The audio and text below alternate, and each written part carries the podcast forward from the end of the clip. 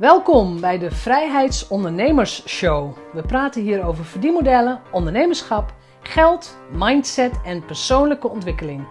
Ik ben jouw host, Jeanette Badhoorn, bedenker van het merk Vrijheidsondernemers, auteur, organisator van de Transatlantische Ondernemerscruise en online pionier. Welkom bij aflevering 18 in de Vrijheidsondernemers Show. En we zijn inmiddels aangekomen bij de O, als het gaat om de Fortuna-methode, de O van overvloed. Ik weet, het is een modewoord. Abundance, je leven in overvloed leven. En voor veel mensen blijft het een veel te abstract begrip. Dus ik, als je me een beetje gaat kennen nu, ik probeer het heel erg down to earth, heel aards, heel nuchter te benaderen. Niet zweverig, we gaan geen kristallen in de volle maan buiten leggen. Maar we gaan wel onze eigen gedachten hierover analyseren. En we gaan wel kijken naar wat er wel is. Dus deze aflevering is ook inderdaad, wees dankbaar voor wat er wel is. Als het gaat om geld, hè, wat kan geld voor je doen? In de vorige aflevering heb je kunnen horen van neem in dankbaarheid afscheid van je geld. Geld maakt dingen mogelijk. Maar in deze aflevering ga je gewoon dieper nadenken over dankbaar zijn in het algemeen. En zoals het straks ook in de aflevering wordt beschreven, het al in het vooruit dankbaar zijn. Een, een toch wel enigszins spirituele benadering voor dankbaar zijn voor alles wat er gaat komen. En het mooie daarvan is dat ook als er dingen gebeuren in je leven waar je misschien niet blij mee bent, dan ga je er toch vanuit dat het goed is dat het gebeurt. En dan niet zo van, nou ja, hè, een leuk leermoment. Ja, ook dat. Maar als je het benadert als een ingrijpen van het universum, om wat voor reden dan ook, van het heeft zo moeten zijn.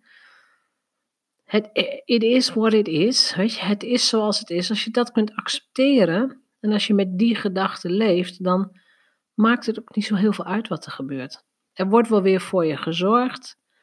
Je, je blijft een, een kracht uitstralen, dus je straalt nog steeds een kracht uit die ervoor zorgt dat jij als ondernemer in elk geval lekker door kunt blijven gaan.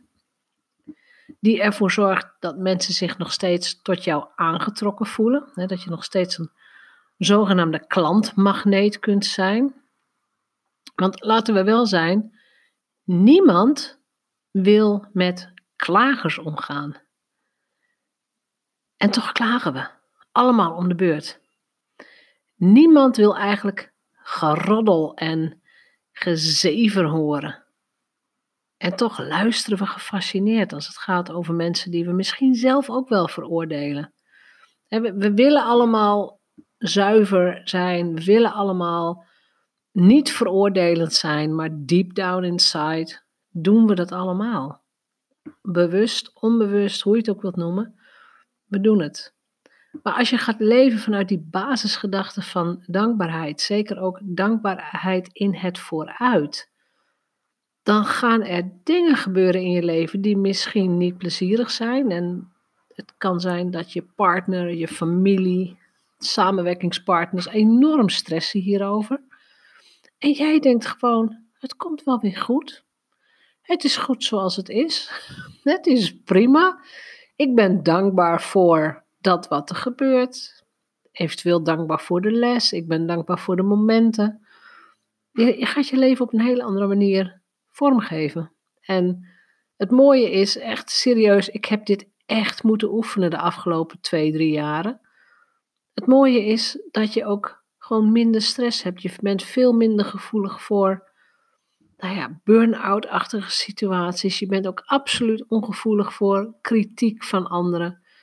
Ook de feedback van anderen waarvan je misschien van tevoren hè, of een paar jaar geleden had gedacht: Oh, wat erg, ik heb slapeloze nachten. Nu denk je gewoon: Het is wat het is. Dit is wat ik heb kunnen doen. Dit is wat mijn dienstverlening inhoudt. Als je niet aan verwachtingen van andere mensen voldoet, zit dat dan in jou of zit dat in de verwachting van die ander? Dat is, dat is een, echt een interessant concept als je daarover na gaat denken. En het is absoluut geen vrijbrief om rommel af te leveren of om slecht met mensen om te gaan. Maar het is wel een uitnodiging om altijd bij jezelf te blijven. Bij je eigen bedrijf, bij je eigen verdienmodel, bij dat, wat jij, ja, dat waar jij goed in bent.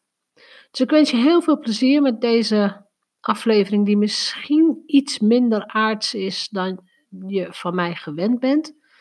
Maar desalniettemin toch gewoon in deze serie thuis hoort. Dankbaarheid. Een ontzettend krachtige, zo niet een van de krachtigste emoties die er is, zijn. Veel luisterplezier. Wees dankbaar voor wat er al is.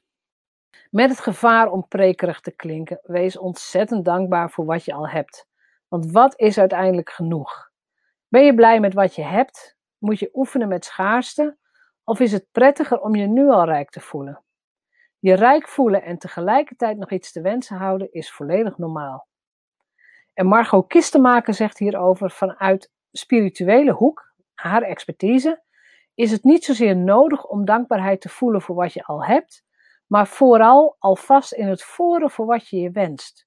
Dus dankbaar zijn voor wat je graag wilt dat je gaat ontvangen of wat er gaat gebeuren als jouw wens werkelijkheid wordt. Dit soort dankbaarheid schept energetisch een soort raamwerk. Een geheel van overtuigingen, gedachten, gevoelens en voorbereidende acties die ervoor zorgen dat je wens makkelijker in je leven gaat passen. Dat je er letterlijk en figuurlijk de ruimte voor hebt. Dat je innerlijke weerstand opruimt en er helemaal in gelooft dat je dit niet alleen graag wilt, maar dat het ook mag en kan. In dat kader wordt ook altijd aangeraden niet zomaar geld te wensen, maar juist de dingen die je met het geld gaat doen. Klinkt dat lekker zweverig? Naar mijn idee is dat precies waar de hele discussie wat betreft mindset over gaat. Werken met het begrip mindset is het besef dat je niet hoeft te leven vanuit regels of normen van anderen, maar dat je eigen geest of energetische make-up bepaalt wat er mogelijk is in je leven. En Sandra Djukanovic-Wolbers is van mening: dankbaarheid is een van de sterkste positieve emoties. Vanuit de positieve psychologie is daarna onderzoek gedaan door Fredrickson. Positieve emoties dragen bij aan meer weerbaarheid, veerkracht en geluk. Dat gezegd hebbende, positieve emoties zelf ervaren werkt erg goed. Maar de altruïstische variant werkt zo mogelijk nog beter. Dus jezelf dankbaar voelen is fijn, maar een ander dankbaarheid laten ervaren is nog krachtiger. Een ander dankbaarheid laten ervaren is nog krachtiger. Die moet even doordringen. Vanuit veel hoeken is er aandacht voor meer dankbaarheid. Dankbaar zijn voor wat je hebt. Bijvoorbeeld een warm huis, eten op tafel, een ziektekostenverzekering, familie, mooi weer, een fiets, scholing, een goed stel hersenen. Anders las je dit boek niet of luister je niet naar deze tips. Wonen in een land waar vrede de norm is en nog veel meer. Het leven is kort en kwetsbaar. Als je echt van binnen elke dag dankbaar bent voor wat er al is, kun je ook met een andere energie werken aan het manifesteren van wat er nog meer bij kan.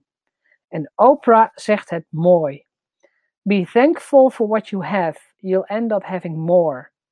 If you concentrate on what you don't have, you will never ever have enough.